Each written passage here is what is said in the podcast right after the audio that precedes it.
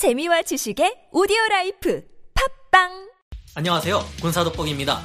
드디어 우리가 개발해낸 KF-21은 우리가 직접 개발한 많은 무기들을 마음껏 시험해 볼 수 있는 플랫폼으로서의 가치가 무엇보다 크기 때문에 앞으로 더 많은 기대를 할 수밖에 없는 전투기인데요. F-16을 능가하는 최첨단 4.5세대 전투기를 목표로 개발되는 만큼 KF-21은 전자전 방어 능력 또한 뛰어날 것으로 기대됩니다. 다만 아직 KF-21에 탑재되는 전자전 장비가 EA-18G 그라울러의 전자전 포대와 같은 성능을 내는 그런 종류의 것은 아닌 것으로 알려져 있는데요. 미군이 각종 전자전 능력에 있어서 많은 투자를 하고 있다는 점은 왜 미군이 세계 최강일 수밖에 없는지를 이야기해 준다고 해도 과언이 아닐 겁니다.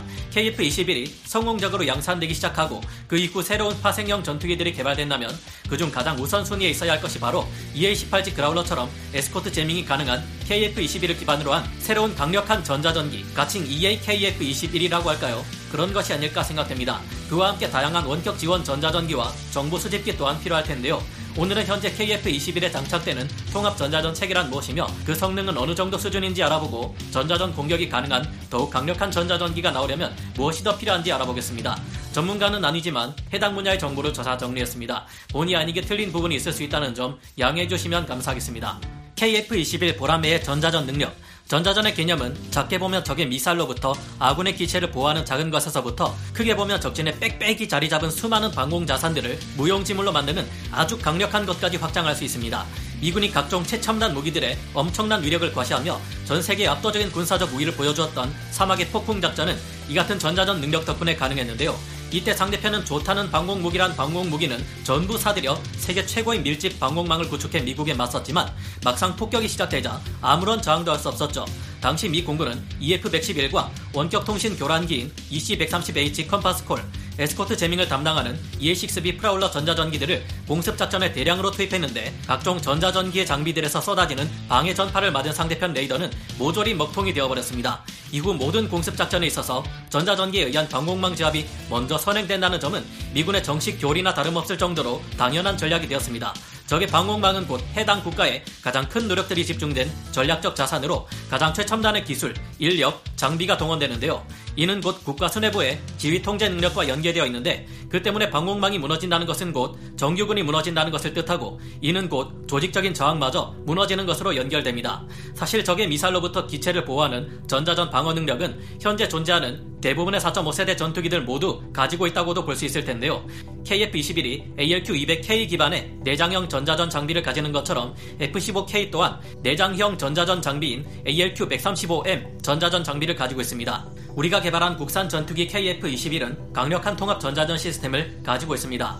KF-21의 통합 전자전 시스템은 적의 미사일이 다가올 때 이를 알려주는 레이더 경보 수신기인 RWR, 상대 전자기기의 성능을 방해하거나 저하시키는 ECM, 공중에 뿌려져 적의 레이더를 속이기 위한 기만 수단인 chaff 및 flare 발사기 CMDS로 구성됩니다. 이 중 적의 레이더를 기만하는 ECM 장비로 KF-21은 우리가 자체 개발한 전자전 pod인 ALQ-200K의 개량형을 사용하는 것으로 알려졌는데요. 이제까지 외부의 pod 형태로 장착되었던 것과 달리 KF-21은 전자전 장비를 내부에 내장시키게 됩니다. KF-21의 전자전 장비는 증폭기의 출력을 향상시키고 안테나 빔폭을 넓혀서 넓은 영역을 jamming할 수 있도록 재설계되었다고 하는데요. KF-21의 ECM 안테나는 유로파이터 타이푼이나 라팔 등 동급의 4.5세대 전투기들보다 더 큰데 이로 말미암아 더 강력한 출력으로 더 높은 성능의 ECM 능력을 가지게 될 것으로 보입니다. KF-21의 ECM 장비인 EW 수트 전자전 방어 시스템은 적의 지대공, 함대공, 공대공 레이더와 발사하려는 미사일의 신호를 감지 분석 방해하는 방어 시스템인데요. 이 장비는 예전 F4 전폭기에 장착되어 운영되었던 ALQ-88K를 기반으로 우리가 자체 개발한 ALQ-200K 전자전 pod를 기반으로 개량되어 개발된다고 했습니다. 이 pod의 장점은 위상대조 방위 탐지 알고리즘을 가지고 고지향성 교란 신호를 송출할 수 있다는 것인데요. high PRF 펄스 도플러 레이더에 대한 대응 능력을 가지고 있다는 것 또한 장점입니다. 덕분에 짧은 펄스 반복 시간 안에서 펄스 도플러 레이더가 주파수 변조 기저 대역 신호를 사용한 변조를 높은 밀도에서 사용하는 것, 반송파 자체를 기민하게 변조하는 것과 같은 것에 대응할 수 있습니다. 또한 다중빔을 빠르게 조향할 수 있다는 점과 주파수를 변조하고 도약하는 방법 등을 통해 다수의 표적을 교란할 수 있다는 장점 또한 ALQ200K는 가지고 있는데요. 교란시킬 다수의 3차원 방위를 정밀하게 측정할 수 있으며 측정된 방위로 교란 기법을 빠르게 사용할 수 있도록 해주는 성능을 가지고 있습니다. EAKF-21을 만들기 위해서는 무엇이 더 필요할까요? 분명 우리가 자체 개발한 ALQ200K는 생각보다 뛰어난 전자전 성능을 가지고 있는 것으로 알려져 있습니다. 이 전자전 장비는 AIM-120 AMRAAM, AIM-9 Sidewinder 등 현존하는 많은 미사일들을 jamming하여 아군 기체의 생존성을 높일 수 있는 것으로 알려져 있기도 한데요. 하지만 이는 전투기 자체 혹은 전투기 편대를 보호하기 위한 수준에 그치는 것으로 알려져 있으며 EA-18G Growler와 같은 본격적인 전자전기에 비교할 만한 능력은 아니라 할 수 있습니다. 요즘 이런 본격적인 전자전기가 가하는 전자전 공격은 적으로부터 하여금 당하는 줄도 모르고 있다가 당하게 만들 정도의 수준까지 올라 있다고 하는데요. 90년대까지만 해도 전자전기가 적의 레이더에게 가하는 재미 공격 방법은 상대방의 전파를 수집 분석해서 그쪽으로 더 강한 같은 특성의 전파를 쏘는 형태였습니다. 이런 공격에 당할 경우 레이더에 수많은 노이즈가 생기면서 아주 환하게 빛나 보이게 되는데요. 하지만 이런 공격에는 주파수를 변조시켜버리는 방식으로 대응하는 것이 가능합니다. 이렇게 반격할 경우 전자전 공격을 건 쪽에서는 적이 전자전 공격을 풀어버린 줄 모르게 할 수도 있다는 장점도 있는데요. 좀 더 수준 높은 방법으로 전자전 공격을 가하는 쪽에서 보내는 전파와 방어하는 쪽의 전파 사이에 존재하는 미세한 차이점을 찾아내 적의 전자전 공격을 풀어버릴 수도 있었다고 합니다. 이 같은 공격은 한 번 풀어버렸다고 해서 계속 그 상태를 유지하는 게 아니라 5초 단위로 전파 공격이 들어왔다가 다시 풀리고 또 5초 단위로 전파 공격이 다시 들어왔다가 풀리는 식으로 진행되었다고 합니다. 전자전 공격을 가하는 쪽과 방어하는 쪽이 치열하게 서로 싸우는 것이죠. 하지만 요즘 EA18G Growler 같은 전투기들이 가하는 공격 방법은 destructive interference를 만들어 보내는 방식이라고 하는데요.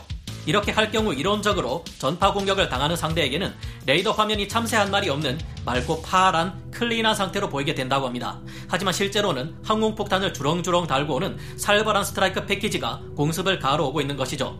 혹은 전자전기에서 순간적으로 과부하를 주어 상대편 방공망의 하드웨어까지 날려버리는 방법도 있다고 합니다.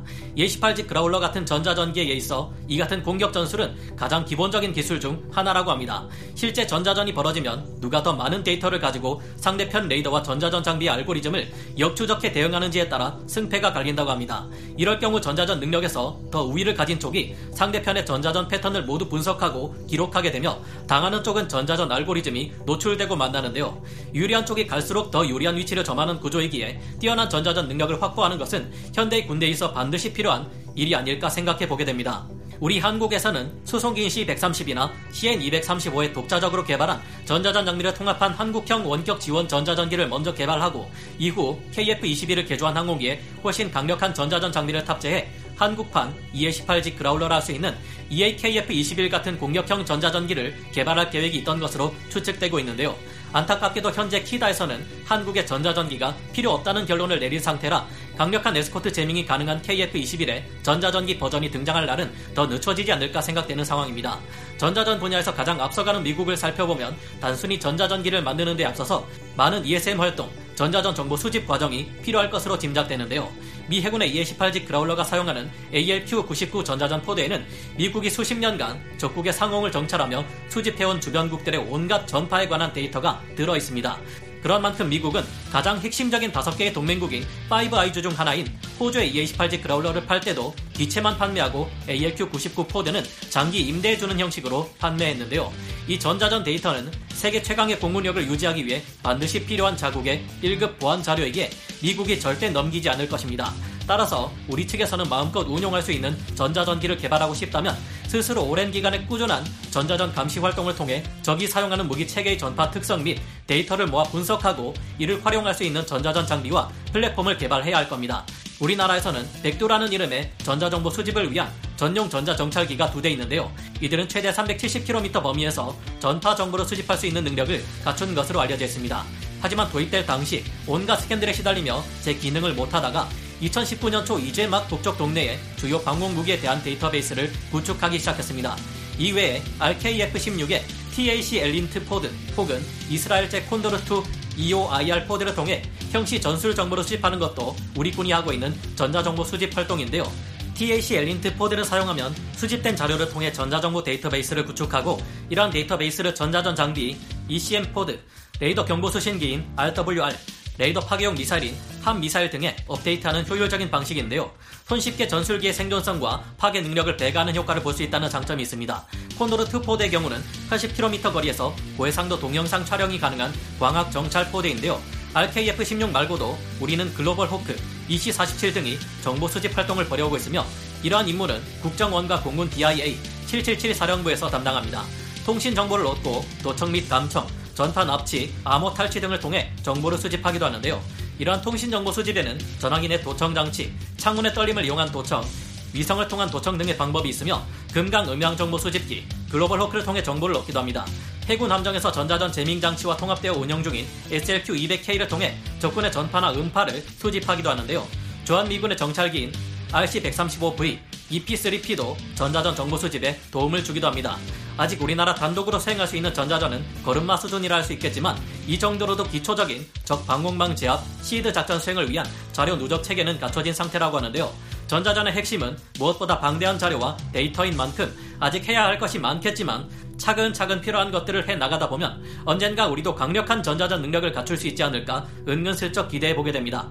미군이 EA-18G 그라울러 외에도 원격 지원 전자전기 등 다양한 전자전기를 운영하는 것을 봤을 때 우리도 전자전기 개발 계획이 하루빨리 부활하고 EAKF-21이 하루빨리 등장했으면 좋겠다는 생각이 드는데요. 우리에게 강력한 전자전 수행 능력이 있다면 소중한 공군 조종사들의 목숨을 지켜줄 수 있을 것이기 때문입니다. 여러분은 어떻게 생각하시나요? 오늘 군사 돋보기 여기서 마치고요. 다음 시간에 다시 돌아오겠습니다. 감사합니다. 영상을 재밌게 보셨다면 구독, 좋아요, 알림 설정 부탁드리겠습니다.